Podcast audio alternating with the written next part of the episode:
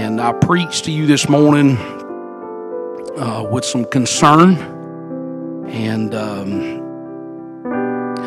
I pray that uh, this did come up in the um, prayer revival.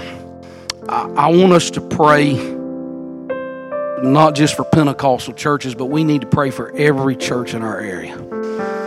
Um, I'm concerned about Pentecostal churches, but at this point in my life, I'm concerned about every church. Um, that that revival and spiritual awakening uh, would take place in every congregation, and um, we're at the end we are literally at the end. And um, if you have what's called a dispensational view of prophecy, everything that's taken place in the Middle East, everything that's taken place with Russia and Ukraine and various things, all of that is very clear, laid out to us in by the prophet Daniel, also by the prophet Ezekiel, and then Jesus in the Olivet Discourse, Matthew 24, 25. Mark 13, Luke 21. We this thing's winding up.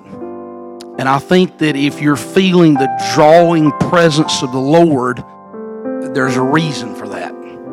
It's because He's stirring who He will.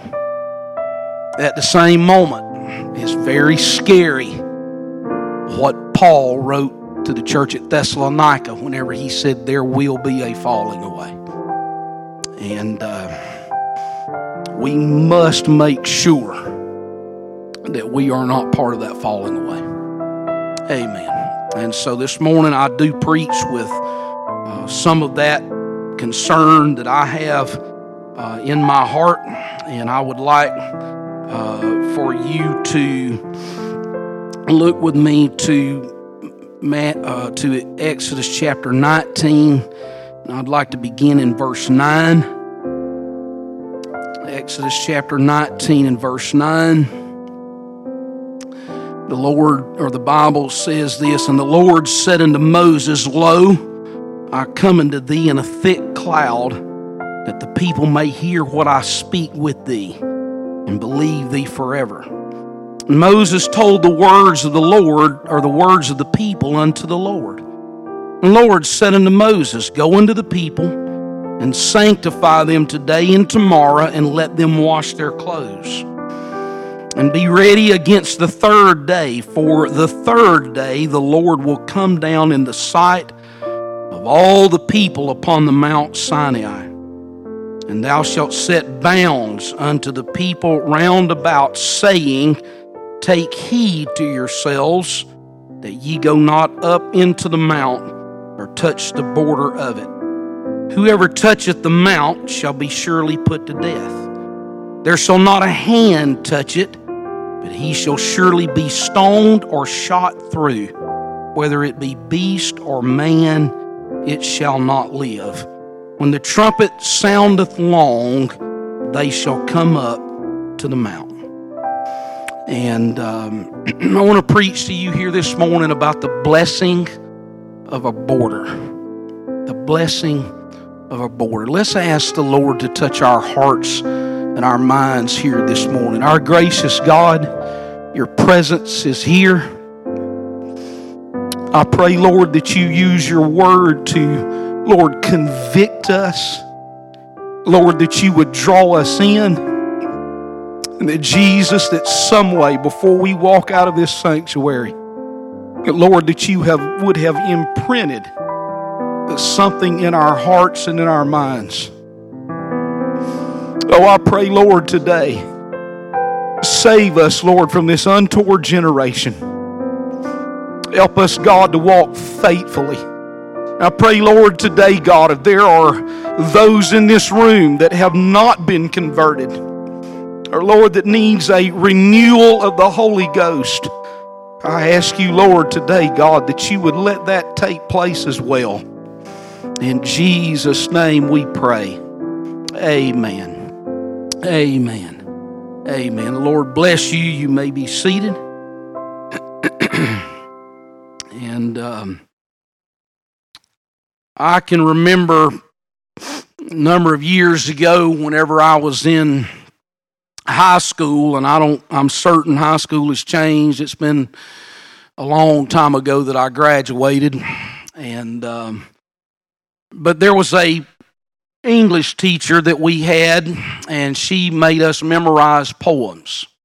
And of course, as an 11th grader and a 12th grader, and you're wanting to be cool and, and all that, you scoff um, behind the scenes at having to memorize poems.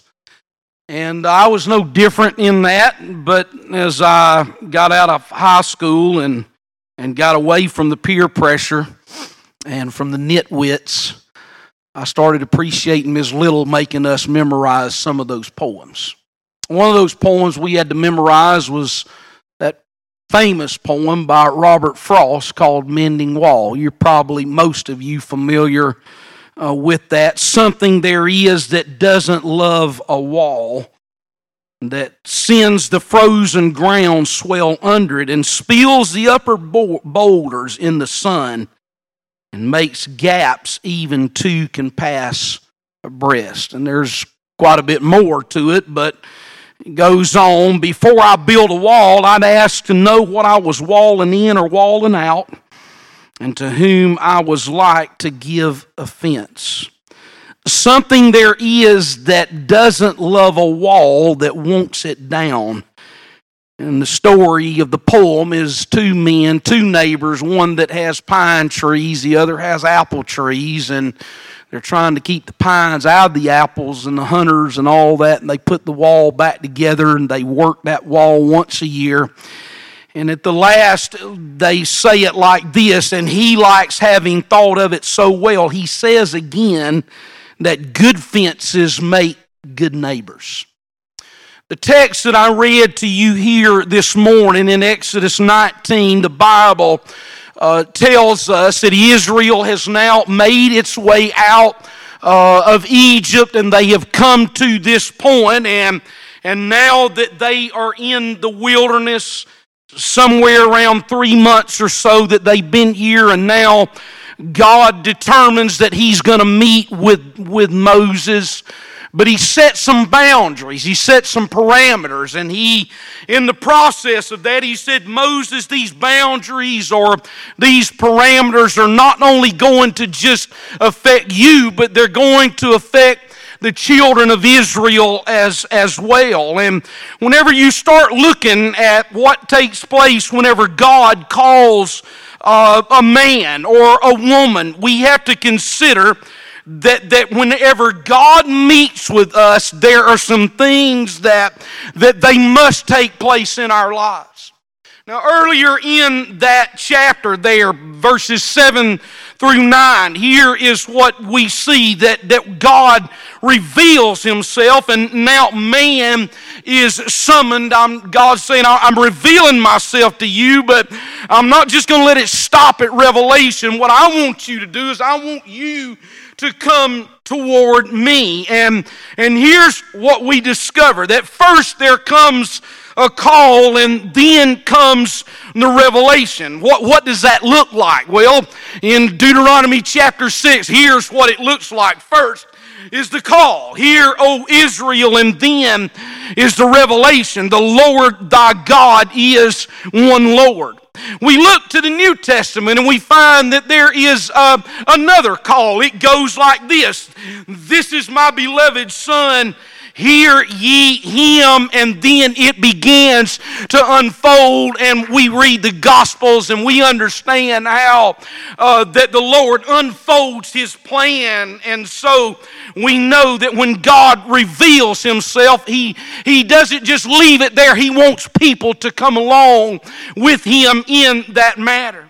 And then we read here in uh, verses 10 through 15, there's something else that I noticed there, and that's this is that when God reveals himself, then a man has to be prepared for that revelation. And this morning in the lesson, Brother Wells taught that matter about repentance. That when the Lord comes to us, there is something about it that, that this world has to be put in the rear view mirror. We have to walk away from things that used to bind us and, and to hold to us. And so when God reveals Himself, then man has to be prepared for that revelation. That gives rise to what He tells Moses to do. And He says, I want you to put up some boundaries. I want you to put up some boulders there. And so if, if you are going to prepare your home for special guests, and you do that, you vacuum, you mop, you weed eat, you edge, you do all of those sorts of things whenever you have guests that are coming uh, to your home. And, and I think that that should not be lost. That whenever we are inviting the Lord into our lives, that there are some things that have to change. There's some things that must take place that we have to give ourselves to. And so you, you start asking yourself, how do these things take place? Well, it, it is accomplished by hearing uh, a man who tells you that God is coming, that the Lord is moving into that area of your life. It's accomplished, I believe, by a hunger for personal purity. And, and uh, I'll, just, I'll just go ahead and lay it out here for you. I'm going to uh, use this kind of as a leaping off message. I won't preach every time that, that I'm preaching about this, but the summer's coming, and I have been drawn into a number of books and, and reading through the Bible, and even in personal prayer. The prayer revival that we had here uh, uh, two weeks ago was, was, was refreshing to me. And uh, there, there's no way that you can effectively lead a church, whether you're a pastor or whether you're a spiritual leader, that, that if there's an absence of prayer in what's taken place, that church, it will not be successful. There may be a crowd, but there will not be a church in that. And Paul, or Luke rather, whenever he wrote uh, the account in Acts 6 4, here's what he said that the apostles said that, that we're going to give ourselves to prayer and to the ministry of the word. And I just believe that our generation needs to understand the word about holiness and about personal purity. And then instead of looking at it in a way of saying somebody's trying to control me and somebody is trying to give me me a list of rules. It's oh, it's more than that. It is somebody that's trying to talk to you to say, move out of this world and move into a place of relationship with the Lord. I believe it's accomplished by obedience to the commands of God. And I believe that, that whenever God steps into our lives, that, that there has to be a readiness that's in our part that begins to say, this is what you must do, and this is how that you must, must live. But the Bible tells us some of those. James chapter 1 and verse 21. Here's what the Bible says Wherefore lay apart all filthiness and superfluity of naughtiness and receive with meekness the engrafted word which is able to save your souls. If we are willing to take that verse at, at, at large, at what he's saying, that, that the engrafted word needs to get in to our heart, and we do everything we can to culture and to work toward letting that get in our hearts and in our spirits, I promise promise you that the seed can begin to grow there in our hearts. But look with me there to Exodus chapter 19 and verse 12. Here's what uh, Moses writes. He says, And thou shalt set bounds unto the people round about, saying, Take heed to yourselves that ye go not up into the mount or touch the border of it. Whosoever toucheth the mount shall be surely put to death. New International Version says it like this it says that there are some limits that you ought to set there, Moses. The Living Bible says that there are some boundary lines that should be placed there. The New American Standard says that there are borders, but I like what Moffatt's translation, an old translation back from the early 1900s. Here's what James Moffatt said. He said, I want you to do it like this. I want you to mark off the mountain. And that's what the Lord was telling Moses. He was saying, Look, Moses, there are some things that's going to take place on this mountain that I'm literally going to change the trajectory of what Israel is doing. Not only will there be the Ten Commandments, but there's going to be a tabernacle that I'm going to give to you. And it's going to affect the way you worship, it's going to affect the way that you sacrifice. Everything about your life is about to change, and it's going to be on a holy mountain. And so he said, Here's what's got to take place. You've got to set some boundaries around that holy mountain there. These boundaries were set up so that they would cause men to be in a place of safety. The borders that were there were not to limit a man, but they rather were to save him. And we live in a day now where that, that the cries come, especially from the religious world, that whenever you start talking about matters of holiness, they want holiness to be some kind of some kind of academic intellectual idea. But whenever a preacher starts talking about about the matter of these are the ways that you are supposed to walk, then people start accusing them of legalism and, and rule tending and rule minded. But I'm just going to bring this to your attention. If you've been keeping up, I've been vaguely keeping up with uh, the Johnny Depp Amber Heard trial that's going on. They're bringing out all sorts of chaos and garbage out of that. And yet, here's our U.S. United States, which bows down to the altar of at Hollywood, these are the kind of people that you're saying that they're role models for you. Their marriages are in shambles. Their personal lives are not something that I would want to honor and tell my children, hey guys, y'all need to follow in this path. And yet when preachers stand up and start calling things out like that, people say, oh, I'm going to express my Christian liberty and be involved in that. There are old fashioned, and I know Janet Brent's dad, I'm certain, was like this in year old Pentecostal preachers that would stand up and they would say, We can't go in that direction. Then there's a call for holiness. Then there's got to be some boundaries that you have in your life. Here's the part where that when crisis hits you in your life, that, and I'm afraid that what happens when the world gets into our hearts, that we can't immediately engage and begin to pray, that we begin to spend time 20 minutes, 30 minutes, an hour trying to repent and trying to empty out all of the garbage that we've come in contact with. And Moses was saying, listen, there's got to be some boundaries that you have in your life that's in it's going to affect what you say. It's going to affect what you think. It's going to affect what you watch. It's even going to affect who you fellowship with.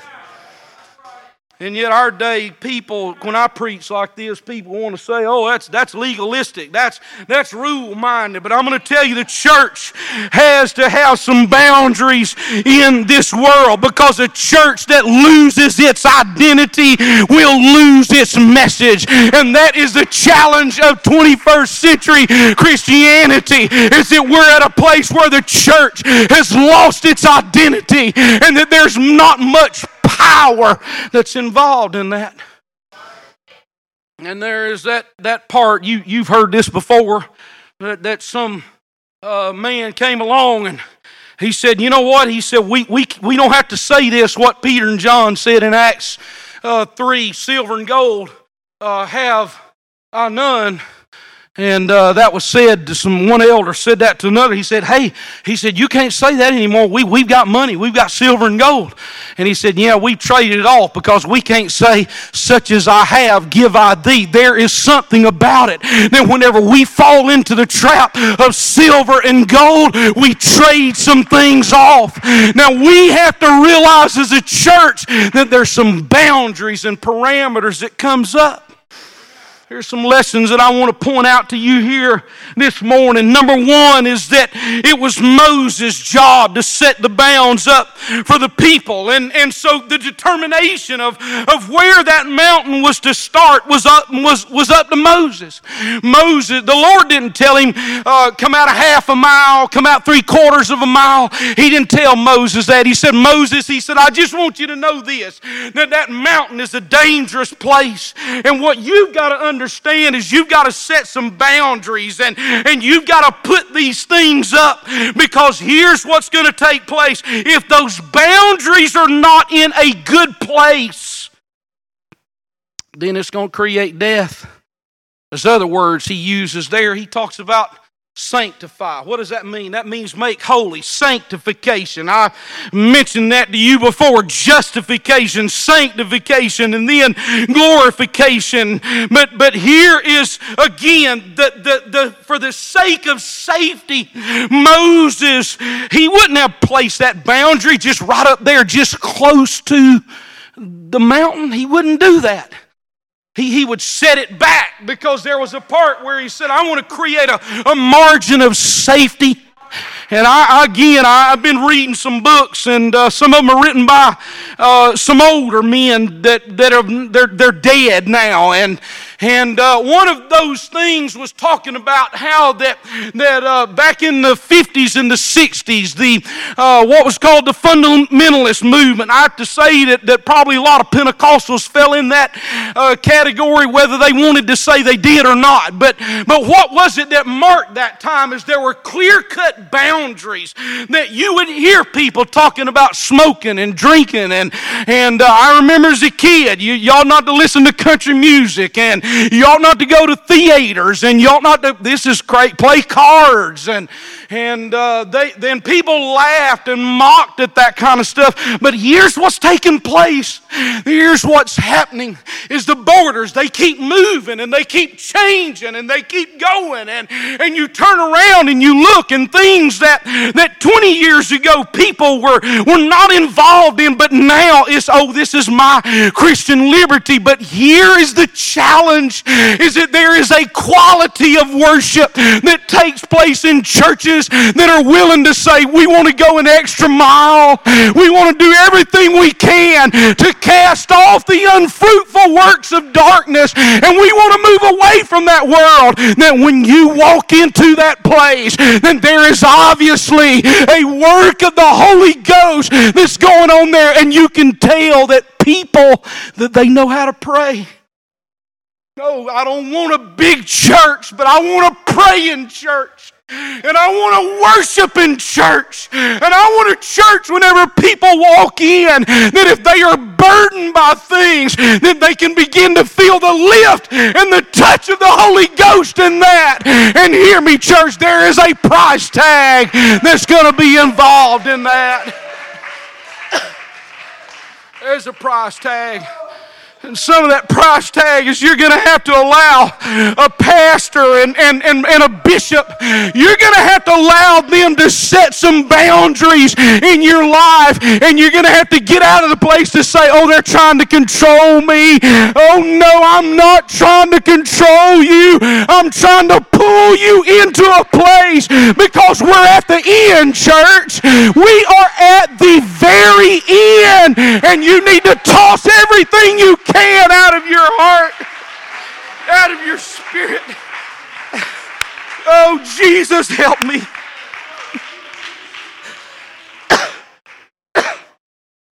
I thank God for the boundaries Brother Patterson set in my life. I thank God that I had parents that, that they said, We're going to follow in with what Brother Patterson's preaching. And, and I can remember times I'd always use this, well, everybody else is doing it. My dad, like, who is everybody else? Let me move on. Clock's ticking, Brother Wells. Uh, number two, here's the second thing. If anybody broke through that border that Moses set, be they man or beast, the Bible said they were going to be killed. The offender stoned or thrust through with a dart. And here's what is interesting about that is God honored the line. He honored that. He said, Moses, you set up the boundary, and I'm going to honor that part and that thing there. And we've got to understand that, that whenever God came down that mountain there, that unimaginable glory and power was revealed there to those people. You read about that in the book of Exodus, and then you can fast forward into the New Testament, and you can find it all woven into the book of Hebrews, where the, the glory and the power of God was there in that place, and yet the entire mountain quaked in the presence of a holy God and was engulfed by that great crowd. Now, later on, if you think that what happened, and there, there was several things that happened, uh, they, they found Aaron. Uh, Aaron, he'll build us a golden calf. You can find anybody, whether it was then or anybody now, you can find them to make a golden calf for you to dance around and worship. Go, go. There's somebody in the wiregrass. There's somebody in the state of Alabama. There's somebody around here that can build a golden calf for you to be able to worship if that is what you so choose to do. But it's going to end up being bad. And then later, somebody send them a text. I'm trying to hurry. I'll send a text to the kids and tell them to hold them up for just a little bit. Um, I'm hurrying. Y'all quit looking at the clock.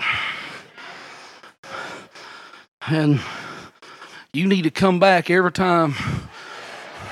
You come back. You come back next Sunday. You come back tonight, and you just say that. Just say it louder. Um, but here, here's, here's another thing that happened, and that is uh, two characters in, in uh, Leviticus. I think it's Leviticus 10. Nadab and Abihu, they were told, you, you manage this fire on the altar, and they let the thing go out. And so they tried to, the Bible says, get strange fire together, and the Lord took their lives. That's what I'm trying to prevent, is prevent golden calves and prevent strange fire. And the only way that happens is for a church and a group of people to say, We've got some borders and we've got some boundaries, and there are some things that we've got to get out of our head. That that's not legalism, it's holiness, it's biblical separation from the world. It affects the quality of the Spirit, it affects the quality of my prayer, it affects the quality of my heart whenever that word falls in and hits my spirit. But out of that great cloud there on the mountain came thunder and lightning and the sound of heavenly trumpets. But above those terrifying sounds was utterly the overpowering voice of God that was speaking up there to Moses. And here's what Moses said Moses said, I myself exceedingly fear and quake. How long has it been since you have felt the fear of God? Our generation has lost the fear of the Lord. We have lost it.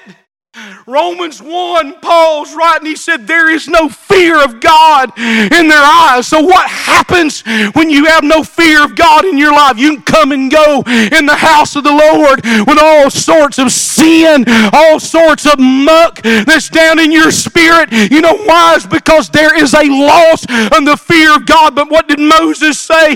He said, I myself exceedingly I fear and I quake. Imagine the glory and the shaking and the thunder and the lightning and the sound of the trumpets and the very voice of God there. You, you would think that with that much power of God, that if anybody broke through the border, then the Lord would have smote them. But God said, I'm not going to do that. And so here's what's scary. As the Lord insinuated, I tell you what, let them break through the barrier. I'm not going to smite them and, and I'm not going to take their life with, with, my, with my power, with my glory. But he, he said, Here's what I'll do. He said, I'll just withdraw, I'll just step back. I'll just step back. And, uh, and whenever I step back, what I'll do is I'll take my glory with me. And what'll happen is this the Lord says if it isn't important enough for you to protect it, then I'm simply going to remove it. You say, I want a New Testament principle for that. I, have got I've got seven of them, and they're in Revelation 2 and 3. And here's what the Lord said said this to five of those churches there. He said, I'm going to, you don't get things straight, I'm going to take my candlestick out and I'm going to move, move, remove my candlestick from there. I realize today that there, I'm preaching to people that are under financial pressure, you're under job pressure, you're under mental pressure, there is anguish of spirit, and you walk in here and you say, Oh, dear God, it's a pastor that is yelling at me about holiness and separation from the world and a boundary. When? But think about what Peter said in 1 Peter chapter 1 verses 16, 15, 16 and 17. Think about this. He was writing to a church that literally were they, they were being thrown in prison, they were being beheaded, they were a church under pressure. And here's what Peter's response to them was was be ye holy as I am holy. He didn't tell them to go picket at Rome. He didn't tell them to write to go boycott this or that or the the other, he said, I'm just going to tell you something that when the pressure comes on, if you will be holy, there will be a sustaining power of the Holy Ghost that will bring you through every challenge that you face. And if it happened in the first century, it can happen in the 21st century that whenever we feel the pressure, if there is a remarkable approach and devotion to holiness, oh, Jesus, that as we're drawn in, the Lord can work. There's people that says, and I'm talking about Pentecostal churches right now, that they say, Where are the miracles? Where are the signs? Where are the wonders? My response is, Where's the borders? Where's the holiness? We're looking for healings and God's looking for holiness. We're looking for miracles and God's looking for separation. We're looking for wonders and God's looking for people that will give themselves to prayer.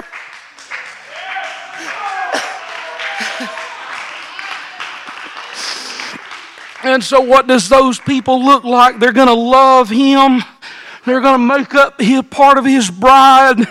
They're going to walk in the bounds of His Word. They're going to somehow, they're, they're going to allow Him to remove the stones of misconception. They're going to take on His name and they're going to love it. They're going to receive His Spirit and they're going to walk in it. They're going to love His glory and they're going to protect it.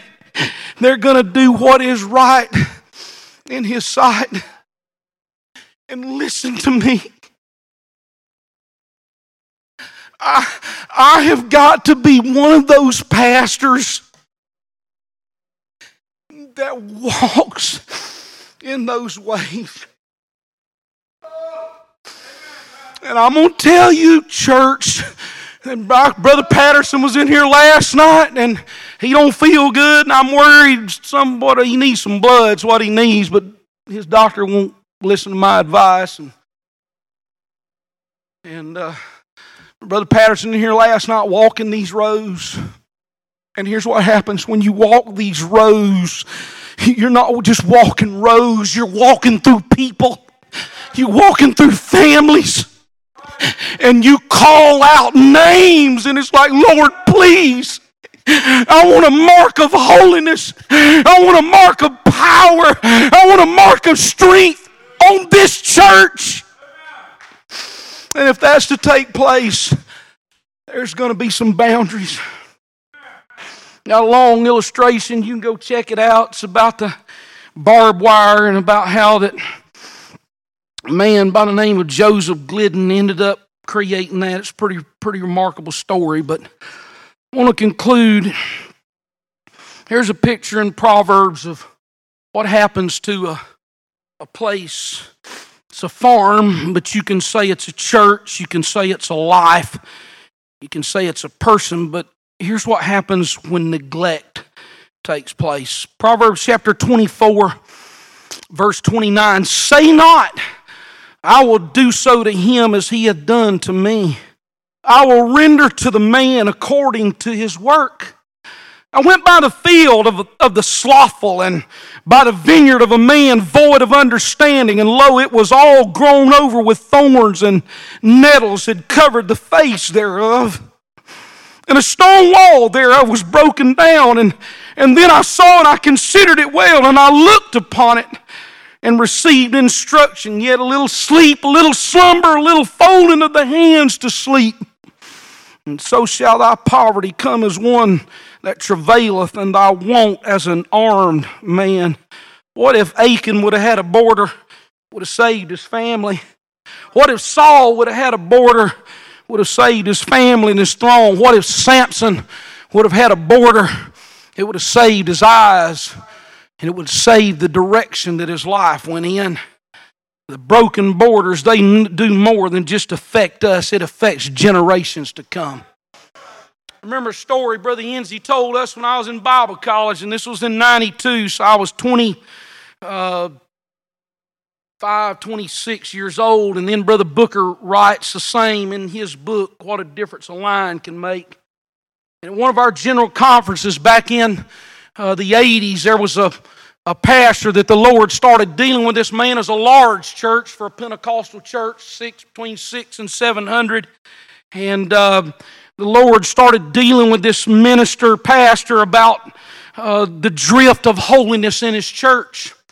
And uh, they asked him to get up at General Conference and to talk about that. And so he got up and he said that the Lord used a very vivid lesson to him. And he said that, that on three different occasions, he said that God dealt with him about his displeasure, about the waning holiness that was there in that church. He, he didn't say how that God talked to him in the first two, but the second time, or the third time rather, he had bought a little a little farm, so to speak, and out in that farm there were some uh, sheep there, and, and so the guy that sold him the sheep said, I'll tell you what, I'm going to throw some goats in, and the guy, pastor, he thought, man, that's nice.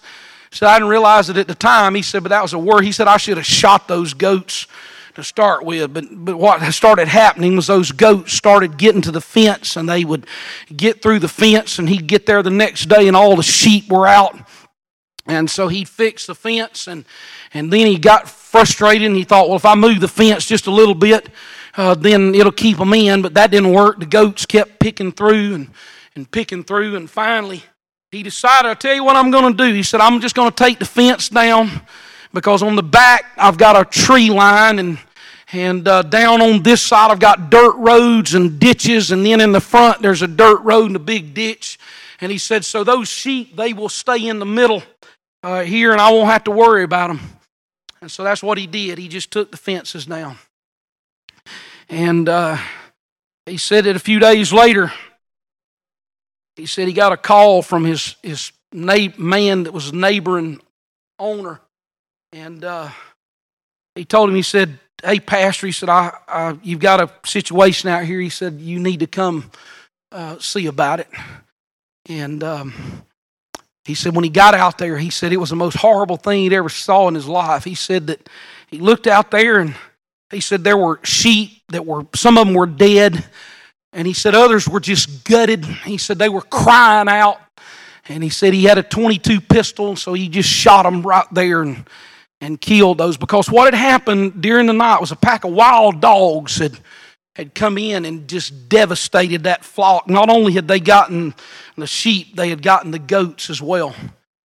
And um, pastor said while he was standing there in the middle of all that carnage, he said the Lord spoke to him. He said, uh, I just want to tell you this. He said, See here, he said, here's what you don't understand.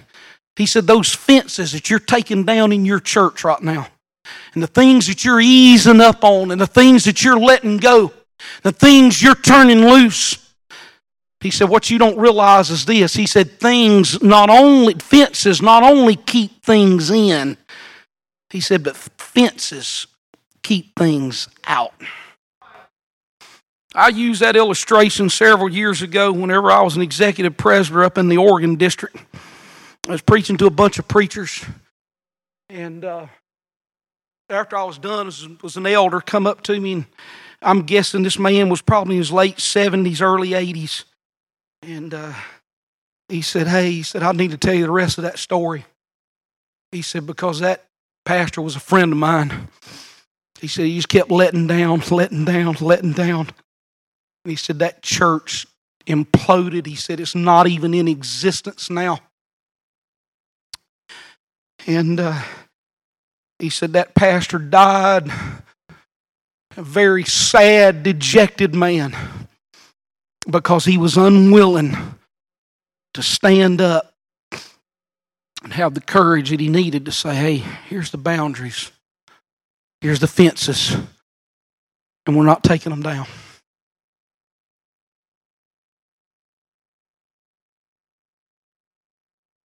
I love this church. Periodically, I go over to the student building and walked through there, and a lot of things that were shaped in my life, spiritually speaking, took place less than a hundred yards from where this pulpit is right now. I learned how to pray over there. I learned how to fast over there. I learned how to preach over there. But now, there's even more resoluteness in my heart and in my spirit to say, I'm not tearing any of the fences down. And that we still have got to be a praying church, even if there's times where we've got to pump and prime and crank. We live in a world that wants to shred your marriages. We live in a world that wants to shred your families. And what you don't realize right now are the things that you're hungering after and saying, I wonder what it would be like to get involved with this or that or the other. It seems so benign and so innocent that when you start walking in that direction, you never stop. I want us to stand this morning.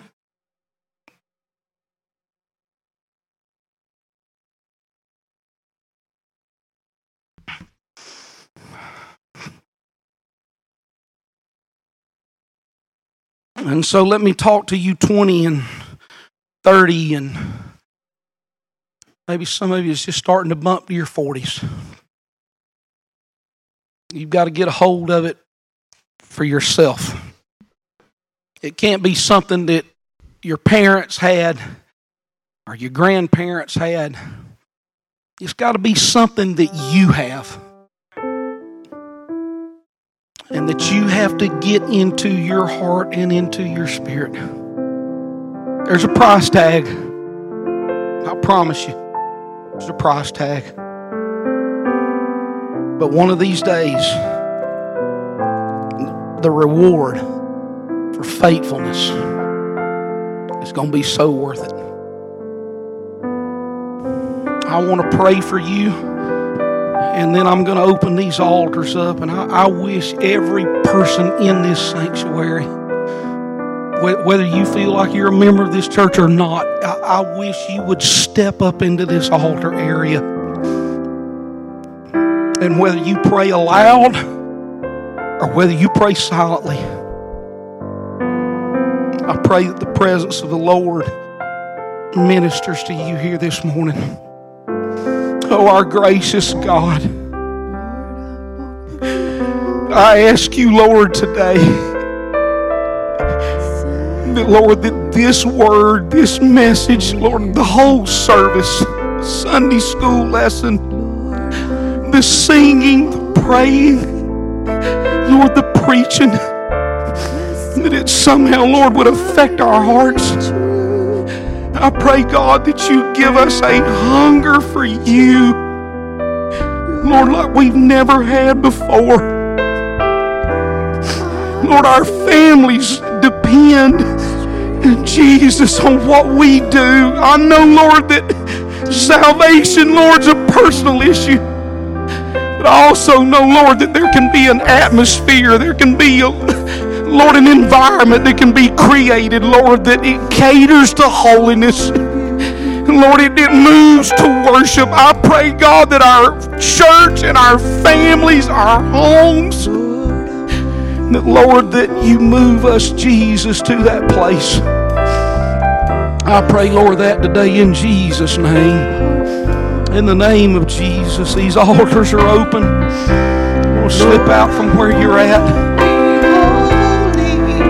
Talk to the Lord. Maybe you want to put your hand on the person next to you.